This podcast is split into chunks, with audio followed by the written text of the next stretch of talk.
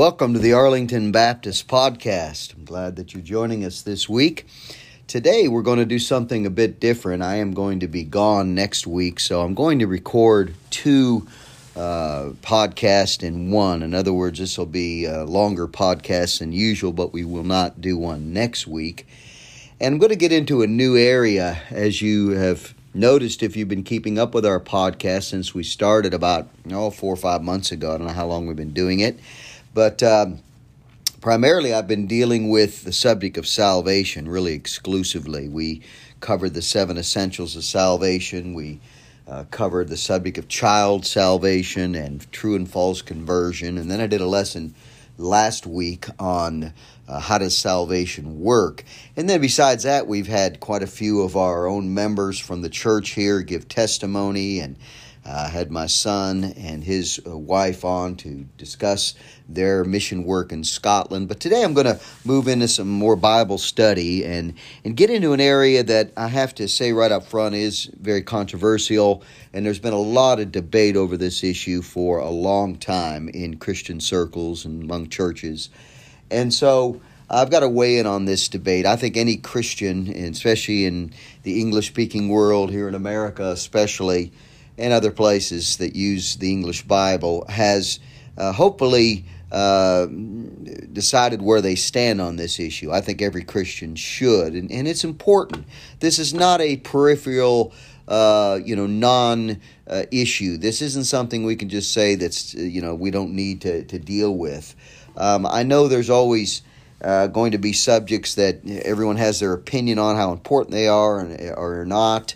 Uh, I do understand the uh, the idea of secondary importance to certain biblical uh, uh, truths or principles, uh, and that doctrine, surely some doctrine is more important than others. I would agree with that statement. But um, when we come to the subject of the Bible itself, uh, the subject of bibliology, uh, there can really be nothing more important because when you think of the whole revelation of God to us, how do we know anything about God? How, how can we ever come to know Christ? How can we be saved? Uh, how do we know how to live? What do we know about our past? How do we know about our future? All these great subjects, without God's written revelation to us called the Bible, we would be lost. We would have no idea about any of these things. And so, bibliology, often in, in seminaries and in Bible institutes, is actually taught first, even before theology. Now, that doesn't mean it's more important in theology. It simply means that without a good foundation in bibliology or the, the doctrine of the Bible, how we got the Bible, what's the importance of the Bible, things about the scriptures, uh, things about inspiration and preservation and inerrancy and sufficiency and, and all these great subjects that are taught under the umbrella of bibliology. Without that, uh, really no other doctrine could be established. You'd have no standard by which to establish any other uh, doctrine of the Christian faith. And today I want to look into a particular area of bibliology. We're not going to look at it in its in its whole extent. We're not going to go into you know uh, things about the Bible itself uh, uh, as far as its contents, and, and I've done a little bit of that already in, in a few of the uh, teachings already. When we did the seven essentials, we talked about revelation, if you'll remember the second essential. Uh, but today I want to get into something that, as I said, has been very controversial and debated, and I have some strong opinions on it. I think every preacher, every pastor uh, that's studied and, and, and wants to be uh, truthful and, and wants to uh, preach sound doctrine and wants to have the right position where they stand on issues, uh, definitely is going to have an opinion on this one. And that is the whole modern uh, translation uh, controversy. Uh, what modern version or what version of the Bible do we use, not only individually in our personal life, but uh, in the church. And uh, most of you uh, are aware, and if you're not, this may be brand new to you. And, and, and if you haven't ever heard about this debate, I think it's good you're listening because you need to be aware of the different positions out there. Now, um, I want to stay state up front that myself personally and the church I pastor, uh, Arlington Baptist Church in Arlington, Texas, uh, we use the King James Version of the Bible, all, also known as the Authorized Version. I think that's just as valid a title for the version that we use. Uh, and we have some strong reasons why. Um, but I, I want to state some things up front. There, there's a lot of um, I think harshness and, and division being caused by the uh, Bible version issue that does not need to happen and should not happen. Um, I would say up front that anytime I'm uh, dealing with uh, a sinner who needs to be saved, anybody, anytime I'm talking to someone who's not a Christian, who's outside of the family of God, um, I don't get into this debate with them at all. If they ask me, I will tell them I use one version, that I have a standard that I use for the Bible, but I don't get into the controversy. I don't tell them, hey, that there's different uh, denominations and groups that use different versions, and there's a lot of arguing and, and a lot of name calling and all that over it. Of course, I wouldn't even say those things. I don't want the unsaved to think that we as Christians uh, are always arguing and we can't get along and that we don't love each other and, and so on. And so, having said that, I think on one side, dealing with unsaved people, we should never even get into this controversy. It's not necessary, okay? Uh, they need salvation. They don't need to get into the ins and outs of particular uh, doctrines that that uh, really wouldn't they wouldn't understand anyway. But having said that, going on to when we're dealing with a church setting and and talking to other Christians, we can have an in-house debate. We can have an in-family debate. And I think it's healthy if we keep certain parameters, certain boundaries in mind. And that is, I don't believe we should ever be argumentative. I don't think we ever ought to uh, accuse others of, of you know, wicked and devilish satanic intentions and, and, and conspiracies behind what we uh, believe about this issue uh, of, of the Bible versions of today and, and our modern English version, especially. Um, I, I think that is, is not only hurtful, uh, to the cause of Christ. I think it's divisive, and I don't agree with it. And and I have many, many uh, people that I know, I respect, people I've met, I've even worked with.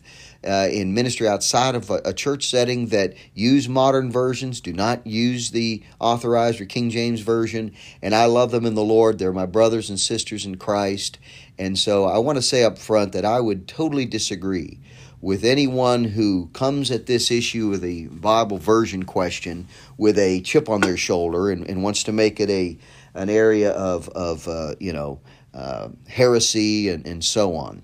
Um, I, I recently uh, did a updated study in the last few years. I, I have to tell you right up front, just so you know my background. I was saved in a church that used the King James, and of course, I was taught why we used it. And, and I have to admit, I come from that tradition, and so that is my background.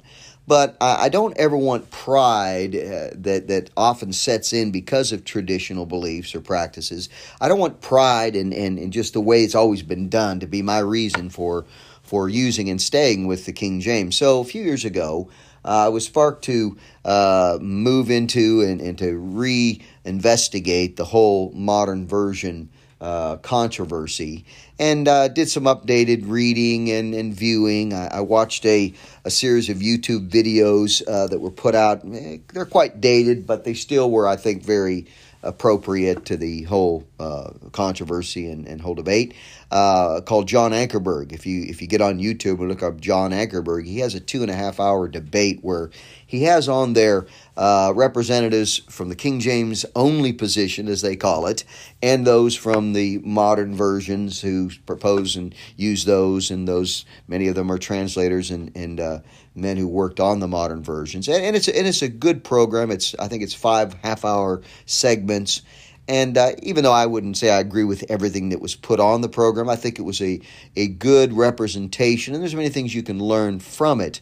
I sadly think that the people he had on representing the King James were very inept and uh, incapable and, and, unable to, I think, voice the King James position in the right way.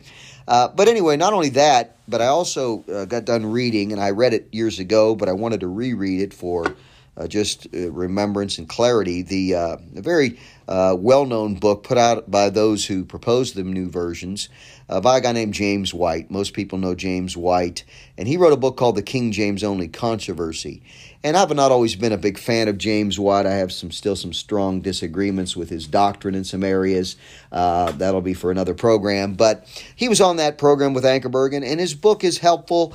And uh, after reading it and going through that uh, uh, program by John Ankerberg on YouTube, and then kind of revisiting some of my old notes and and uh, things that I had put in files over this subject.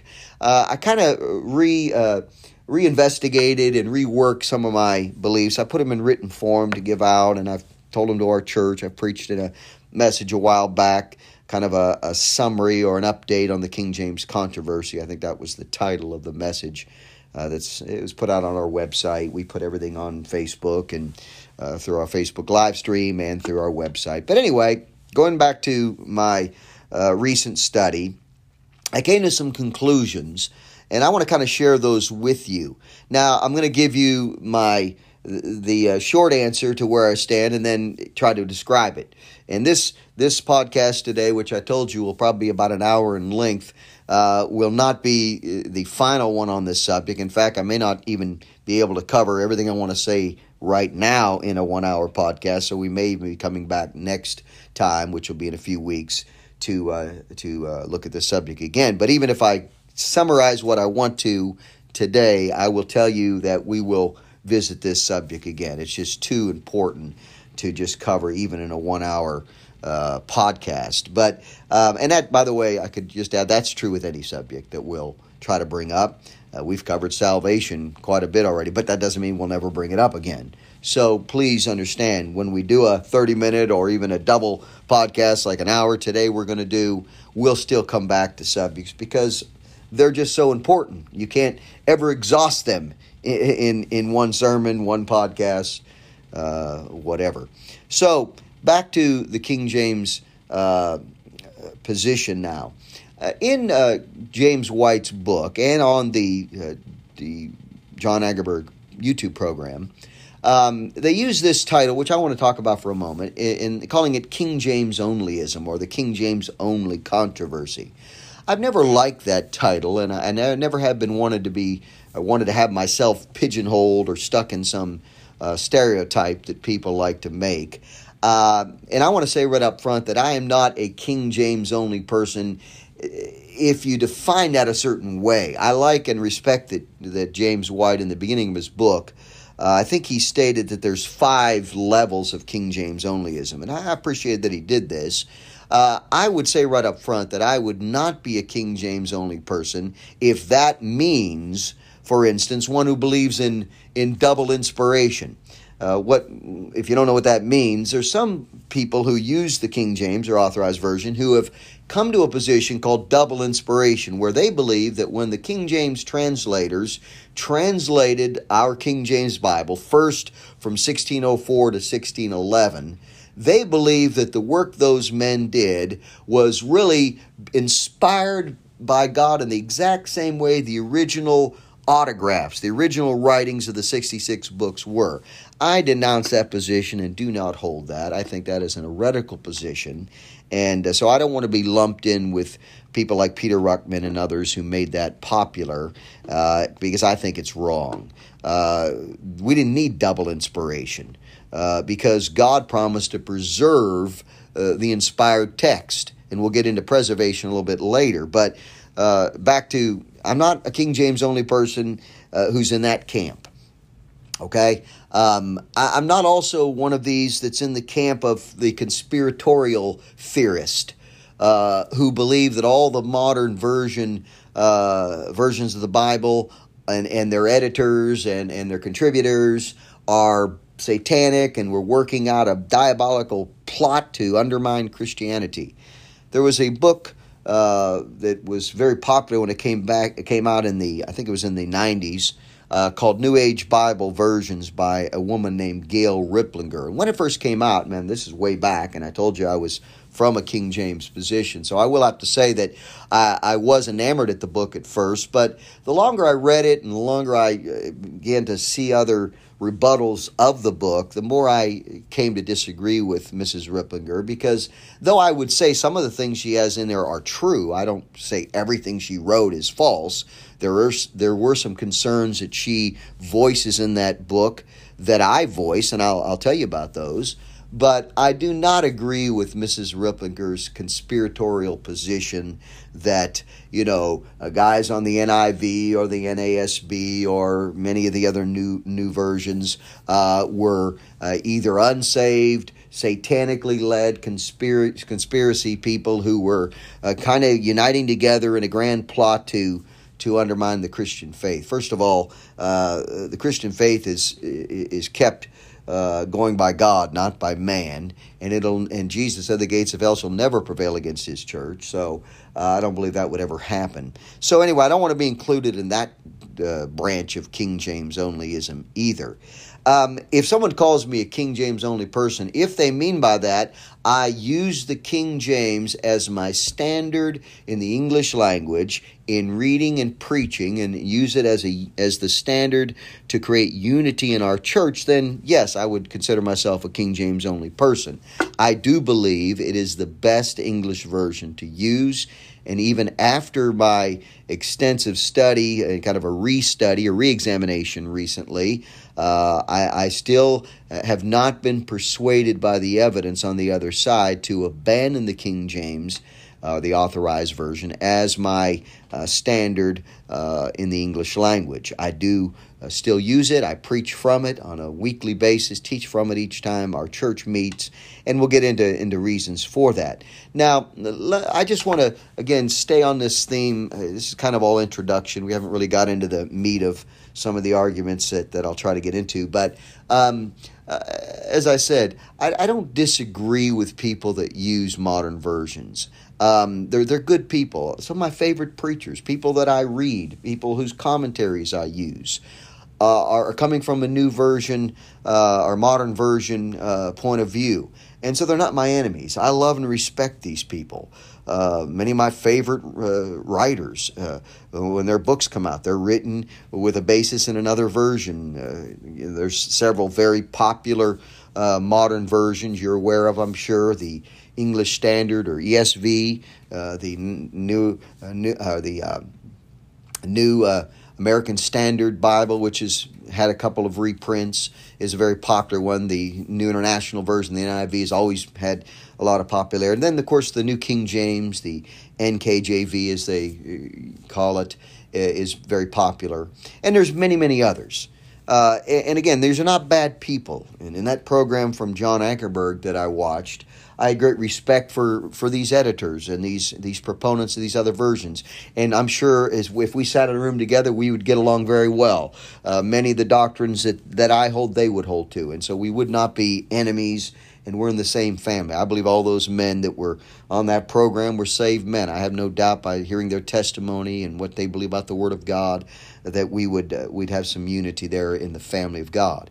Um, and, and and I tell people again from uh, an argument of apologetics or people who would try to undermine the Bible by uh, all the various versions. That is an argument that atheists and, and skeptics are using from my own uh, experience of, of doing uh, uh, college ministry and, and doing uh, what I call cold outreach and visiting. And uh, on our UTA campus here nearby, we talk to a lot of young people, try to present the gospel. And I've heard many arguments used about all the versions. It'll go something like this They'll say, "Well, you Christians don't even know what you believe because you have so many versions of the Bible. Which one's which one's the true one? How do you know which one to follow?"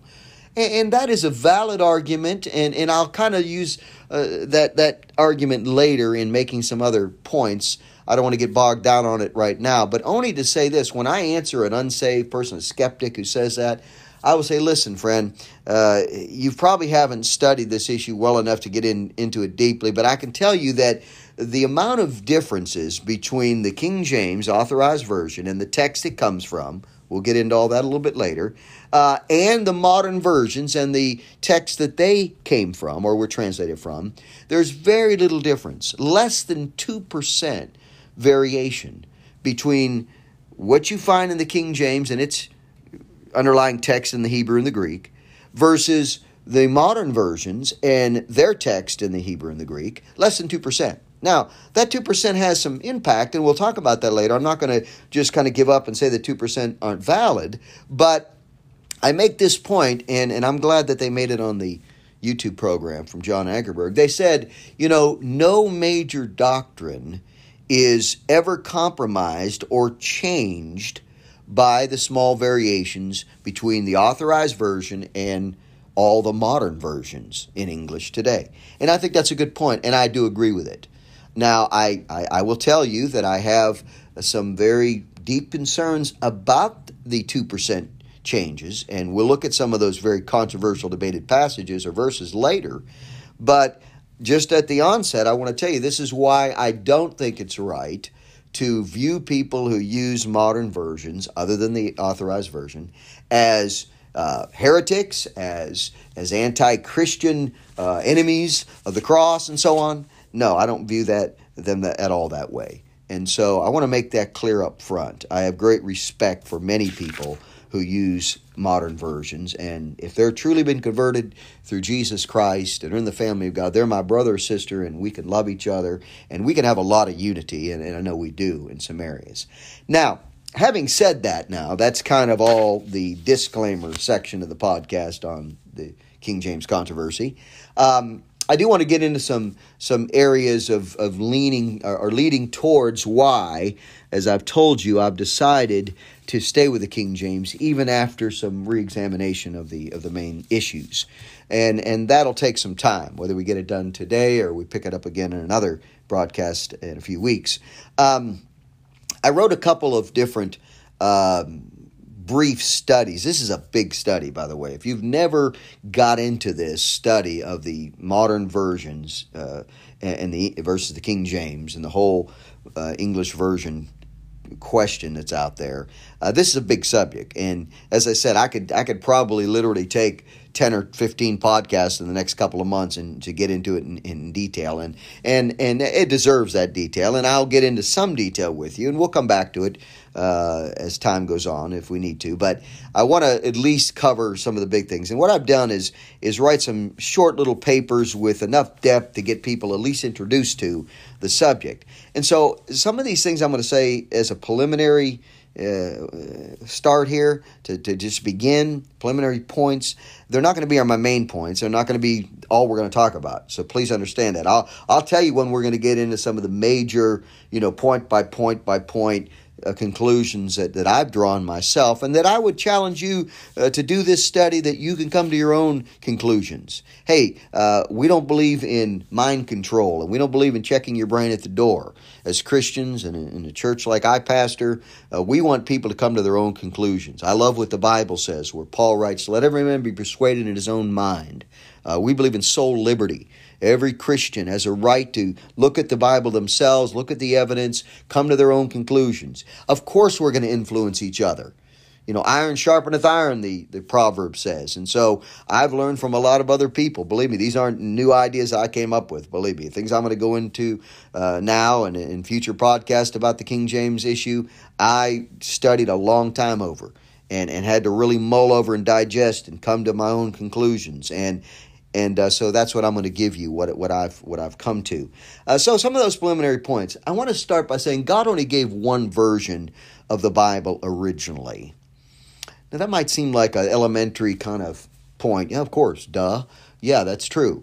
But but that that starts a, a thinking process that I want to maintain throughout this discussion, and that is if God only gave one version, uh, one, and we call those the autographs you know what the word inspiration means, I hope. If you don't, let me explain quickly. The, the Bible says in 2 Timothy 3.16, uh, For all scripture is given by inspiration of God and is profitable. And it goes on in that verse. But that phrase inspiration, theopneustos, it means God breathed.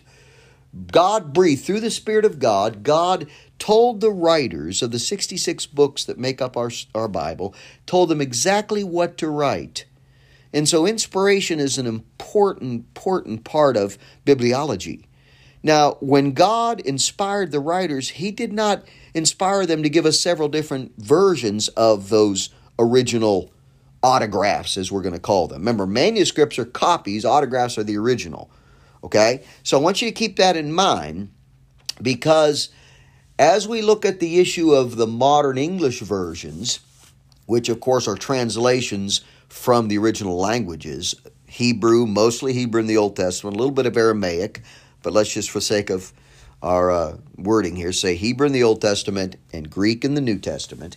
Um, we know that, that the version God gave was in the autographs was one. There was only one. There wasn't any choices.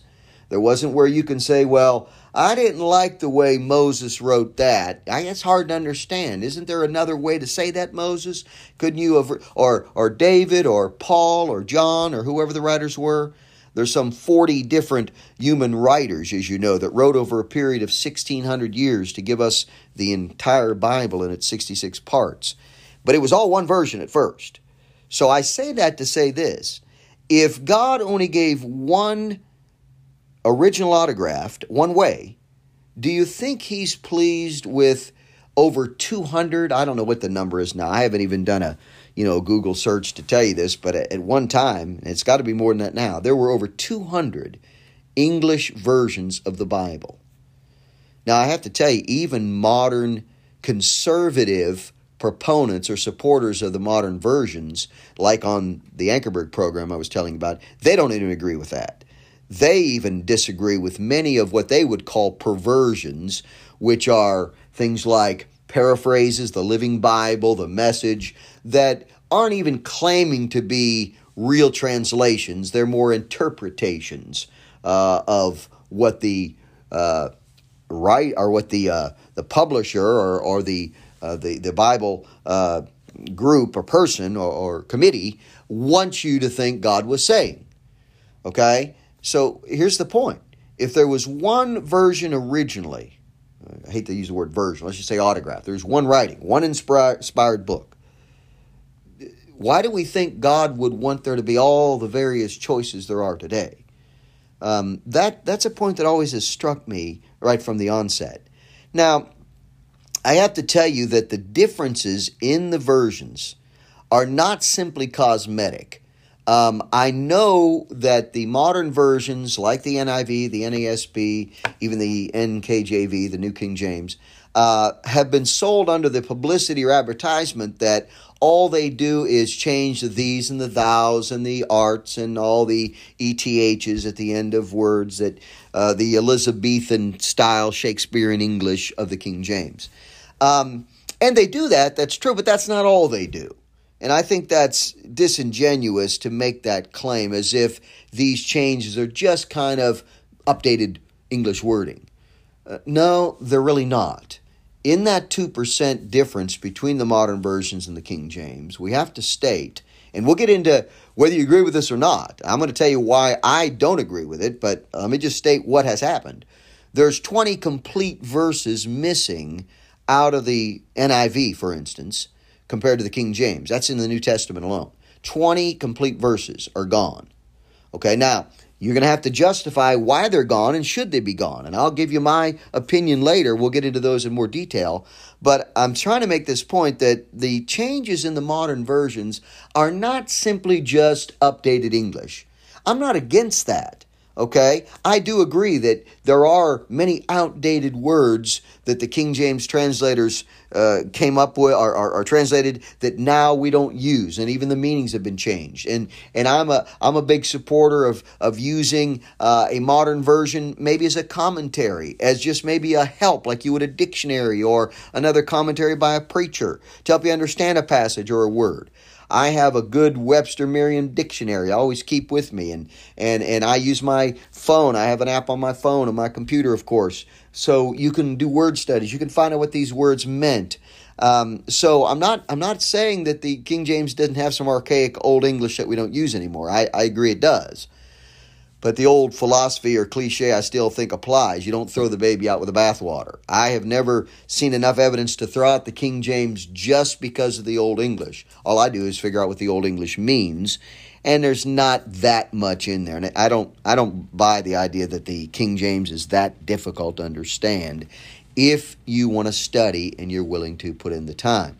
Back to the cosmetic aspect the new versions, they, they, as I said, 20 missing verses, tons of words taken out or added or changed. Um, they're not just cosmetic. We'll talk about these, these changes later. Now, going on to some preliminary points. So, we one version, why all the other versions? The other versions don't just make cosmetic changes, okay? Here's a big point. These are preliminary things. We don't have the originals of any of the 66 books today. Now, if that's a shock to you, maybe you need to catch your breath and I'll try to explain something to you.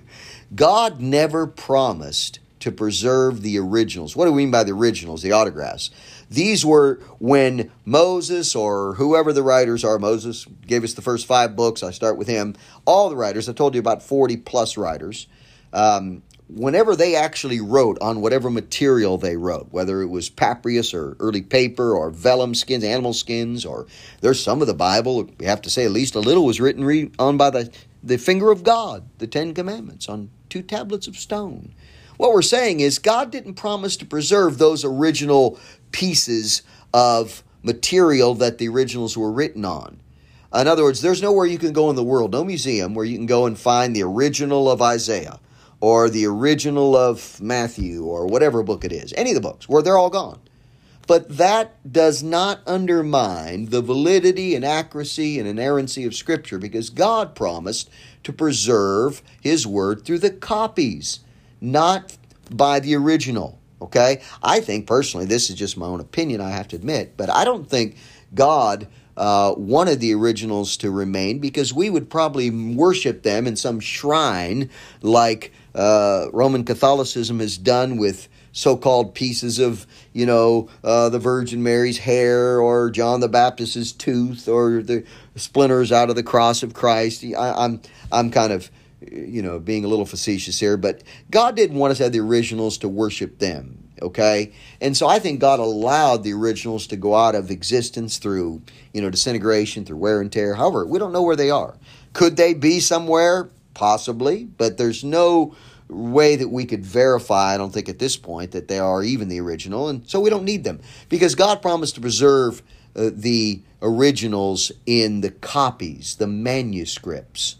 And I might interject here under this preliminary point how important that is. Um, let me give you an example of what I'm saying. Maybe this will clarify. When Jesus uh, went to Nazareth after he began his public ministry. This is in Luke 4. You'll know the story. I'm going to just paraphrase it. He went to the synagogue where he'd been raised as a boy and went into that synagogue many times. and one of the customs was is when a, a, a, person a visitor came to a synagogue maybe a person that was brand new or just had been away they would give them the respect of letting them read from the scrolls from the from the word of god and then the rabbi would get up and probably speak and comment on the text of, of the Old Testament. Anyway, uh, we know that uh, Jesus came into the synagogue, and the rabbi uh, called Jesus up and allowed him to read from the text. And he read from Isaiah 60. And I'm not going to take time to get into all the importance of that, but here's what I want you to say. Uh, see, Jesus, when he read from Isaiah 60, verse 1 and part of verse 2, he made this statement, which is just so paramount to this argument. He said, after putting down the scroll, reading a, per- a partial part of, of Isaiah 60, I'm going to read it just from the King James. He said, This day is this scripture fulfilled in your ears. Now, here's what I want to ask you. Do you think when Jesus was reading from a scroll, which is a copied manuscript, that the rabbis would use. Do you think when he was reading from that scroll that that was the original scroll of Isaiah, the original paper that Isaiah wrote on? Of course it wasn't. Uh, that would have been 700 plus years after Isaiah first wrote his autograph, his the, the first inspired original. And there would be no way that even if they had the original in Jesus' day of Isaiah, they would have kept it up in a little obscure synagogue up in Nazareth, which was a little, just a, a little village, a little town in the sticks. Uh, so Jesus was reading what? A copy. But he didn't say, you know, I'm not really sure whether what I'm reading could be called scripture because we don't know how it might have changed over the last 700 years. But uh, for all we can say, this is the scripture. No, with all authority in his words. He said, Today, this day is this scripture fulfilled in your ears. He had no doubt that the word of God, the the prophet Isaiah had been preserved in the copies, including the one he was reading from that day. And so, for people to have this argument, well, we don't really know if we have the Bible now because we don't have the originals, that is a, I think, an attack on the scriptures. I think it's satanic, at least in its origins and it doesn't hold weight. God only promised to preserve the copies, not the originals. And that leads us to the question well, can we find the preserved Word of God in our language today? Or any language for that matter, but our question is going to be on the English Bible. And I believe we can. So we don't have the originals, but that shouldn't shock us. We have the preserved copies of the Word of God, which I'll get into more detail later. Now, another preliminary point. We're still on preliminary stuff here. There is a real devil that hates the Bible. I don't want you to ever forget that point.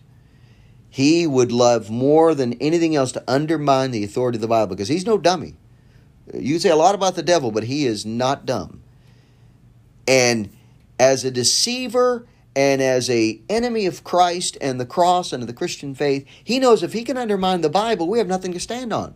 If he can cast doubt on the scriptures, as he did with Eve in the garden when he first said, Yea, hath God said that thou shalt not eat of the tree of the knowledge of good and evil in the midst of the garden. You know, he cast enough doubt that Eve fell for it. Well, maybe God didn't mean that, or maybe he really didn't say that. And that's how he works on the Bible. If he can get people to doubt the Bible as the final authority from God, the ultimate revelation, the standard by which all truth is to be judged. If he can get us to doubt that, even when it comes to this Bible version controversy, then he succeeded because he'll undermine the Bible's authority in your life and in mine and our in our thinking. Now, another point, preliminary, that I, am not going to give all these I've put out on a handout, but I'm just going to give these.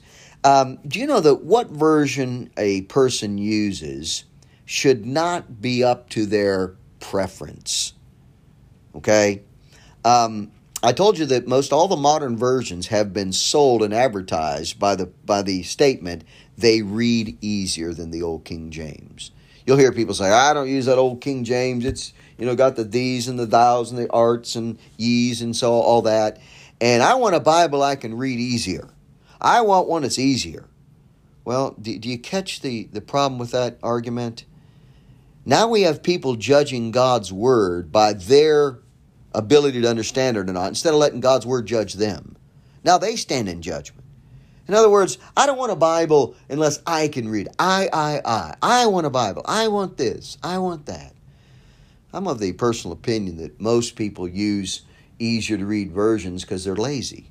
They don't want to take the time to study and and compare scripture with scripture and so on.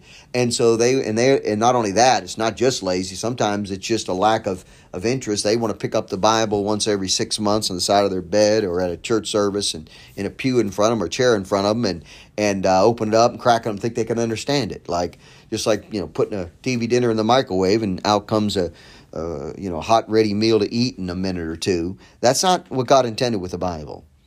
Uh, in fact paul said to Timothy, a pastor, study to show thyself approved unto God, a workman that needeth not to be ashamed, rightly dividing the word of truth. He said it's it's study, it's work. And so we shouldn't let the, the whole Bible uh, version question stand on my preference. Now, we all have preferences. I understand that. I believe that. I know that. People say, well, your preference is the King James, Pastor Hamilton. Well, that's true, but a preference doesn't have to just be a preference if you have good reason for that preference. And so then it becomes a conviction, right? And so my conviction stands on the authorized version uh, because of what I believe about it.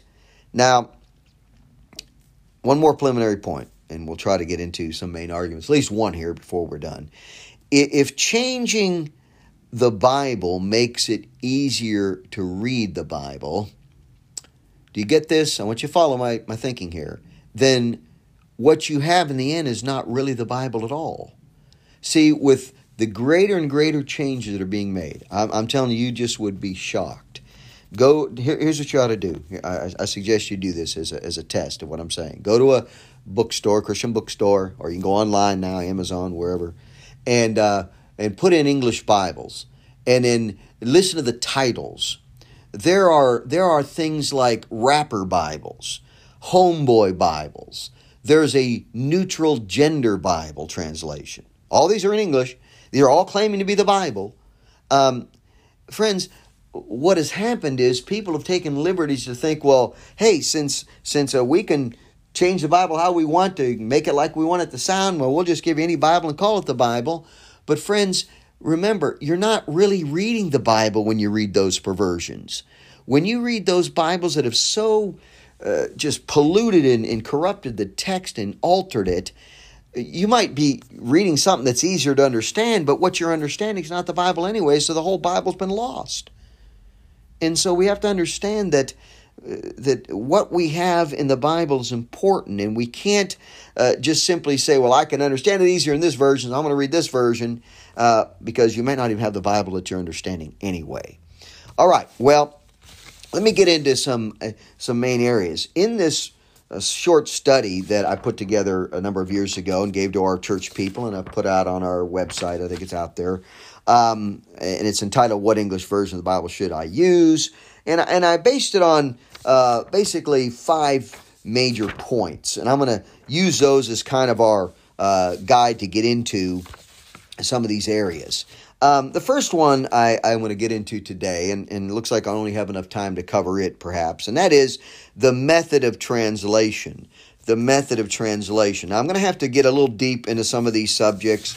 Uh, not deep for those who know the issue. If you've studied it for some time, these will be just uh, regular terms. But for those who are listening to the podcast who may have never uh, been confronted uh, with this issue and never done any study, some of these things are going to be new. So, for your sake, I do want to be uh, patient and take some time. Now, the method of translation is important. What I mean by that is every new version, no matter which one you pick up and use, whether it's the authorized King James, the NASB, the NIV, the ESV, the whatever, it has either an individual or a committee of individuals or people that sit down and translate that Bible version from the original languages, or they should we would simply discount any version of the Bible that comes out that wasn't even translated from the originals. Uh, so, anyway, uh, at least in the English language, I'll just make that statement. But the method that is used is very important. Now, there's two main methods, okay? And I'm going to try to be simple with this, but it's important, so I want you to get it.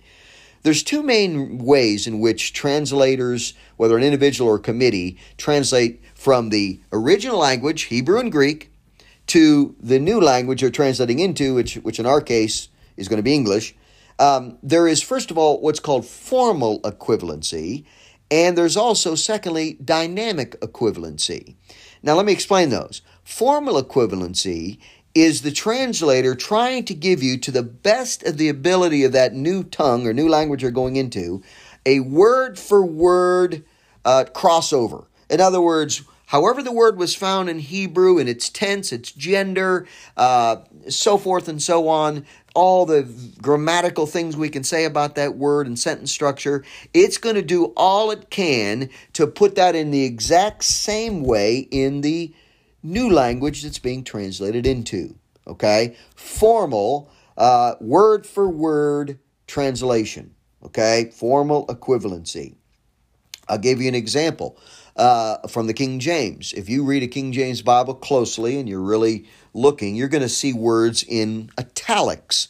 That means they don't look the same as other words. And what the King James translators and, and other uh, revi- uh, revised copies of the King James, which were updated copies, I have to tell you, what we read now as the King James is not the 1611. Uh, that doesn't bother me it was updated. We use a 1768 version because between 1611 and 1768, the English language was much in flux. It was changing. They were changing grammar and punctuation and, and uh, all kinds of spelling changes and all that.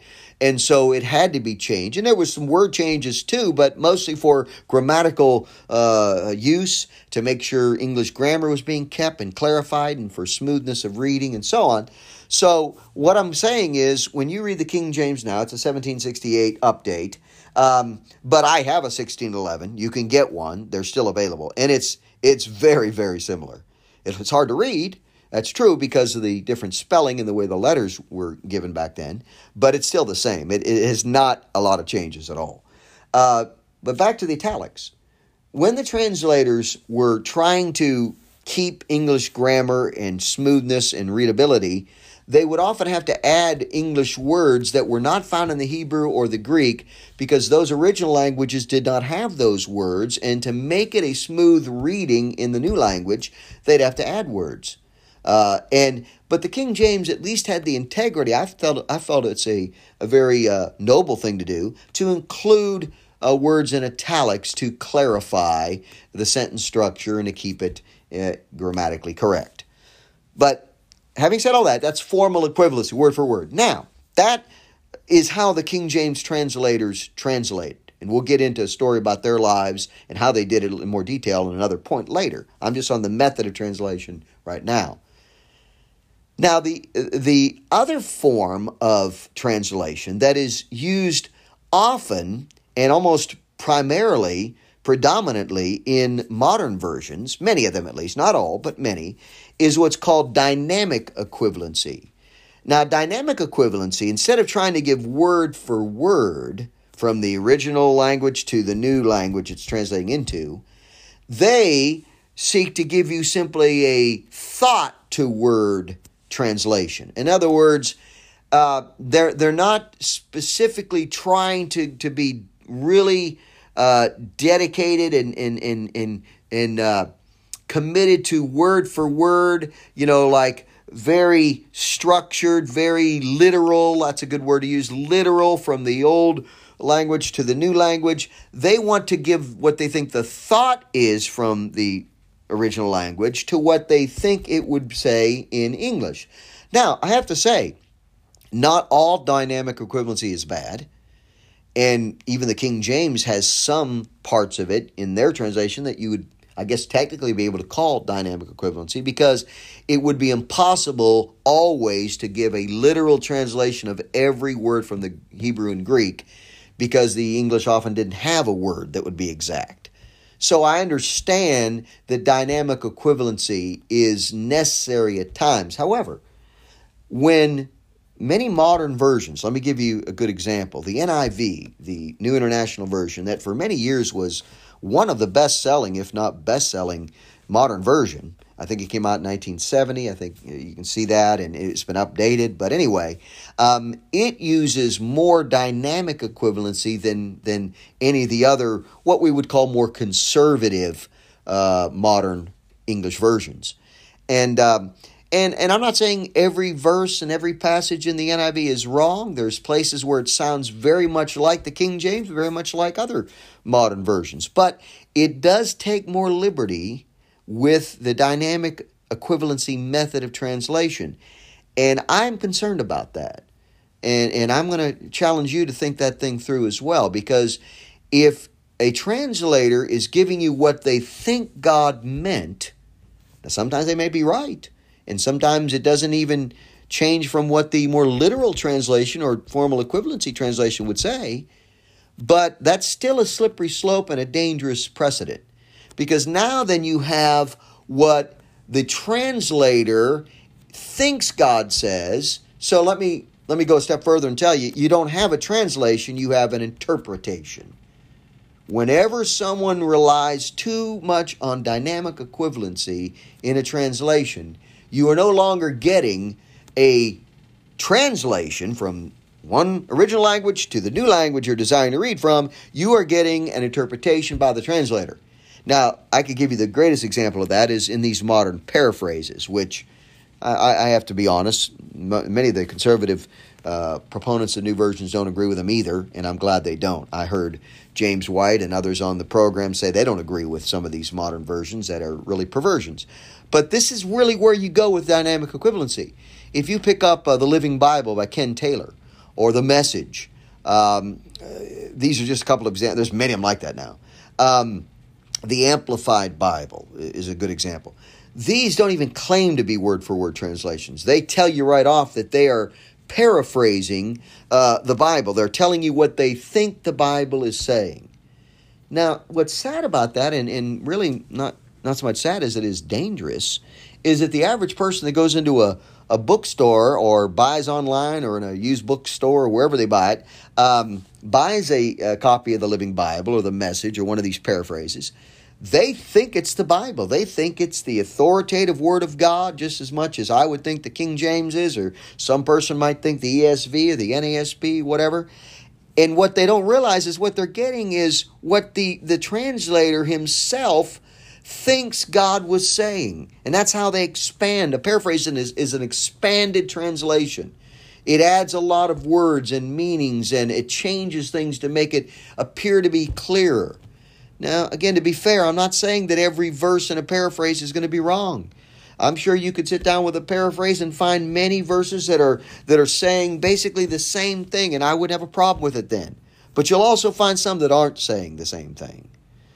Can I remind you that Jehovah's Witnesses, who whether you know anything about that group, I believe it's an unorthodox, a non-Christian group. They have their own version of the Bible. It's called the um, uh, New World Translation, pardon me.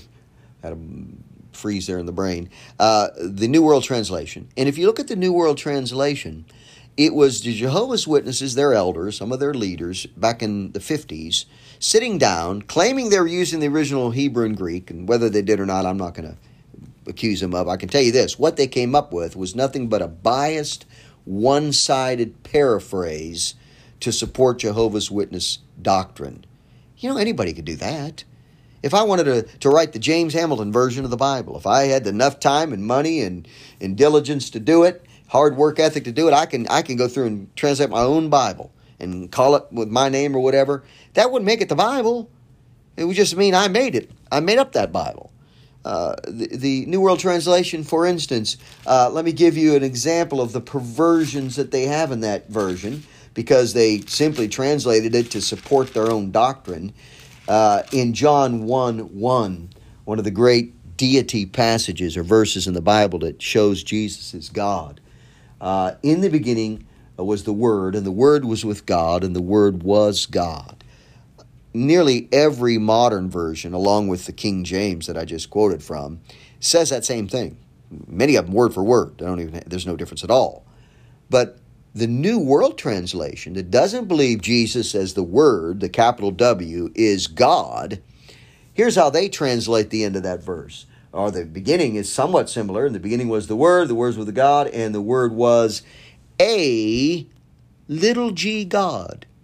A God, little g. Do you believe what that does? Can you imagine? That's making Jesus the Word as a as a pagan, as as a false God a little g God. And that shows you what happens when dynamic equivalency becomes your your motto and your and your uh, way of translating. You just pretty much think, well, this is what I think God meant, and so why not put it in the translation that way? So I, I have a problem with that method of translation. I think all of us ought to be concerned that the Bible we use is using a formal equivalent method. Uh, let me let me just say that uh, several of the more conservative modern versions that that I would suggest using if I if and I told you I would use them as a commentary. They're not my standard. There's times when I uh, might look into what the New King James has said just for clarification. I think there's times when the ESV has a good translation of something, or the NASB could, and even the NIV. But but here's what I'm saying. Um, make sure that the method of translation of the Bible you use is not depending too heavily on dynamic equivalency because then you're just, then you're just going to have an interpretation and not a translation. Okay? We want to make sure that, that our Bible is uh, God preserved it. And by the way, I think that's what preservation is about. I think that's probably a good place to bring this to a close for today. We've got a lot more to cover, so I know we're going to be into a couple of more programs at least. But let me just say um, inspiration without preservation is useless. Okay, let me repeat that. Inspiration without preservation is useless. If God promised to preserve His Word, then where is it today? If He inspired it, but we don't have the originals, then can we be confident we still have the Bible? I believe we do, and I believe that God preserved His Word through the copies, through the manuscripts. That's going to lead us to our next point next time we're together, which will be the manuscripts as the basis for these translations the King James, the authorized version, versus the modern versions. And there is some difference. And that's where the 2% difference comes in looking at, a, at an NIV or NASB versus the authorized. And we're going to look at that. But, friends, I hope this has been helpful up to this point. I know we've tried to cover a lot in just the little time we've had, and even though we went an hour, it went pretty fast.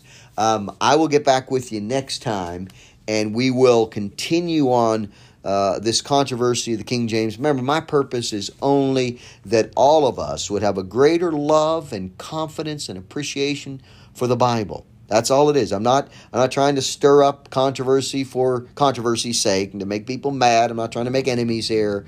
Um, I have good friends that use modern versions, and you ought not write people off just because they're using a modern version. Doesn't mean they're not saved. Uh, let's love each other in, in the family of God. Uh, Jesus told us to, didn't he? That's his command. He even said, Love your enemies. And even if you considered somebody your enemy that uses another version, hey, you ought to love your enemies. Jesus said so. And so this is an important uh, topic, and I'm going to come back to it again.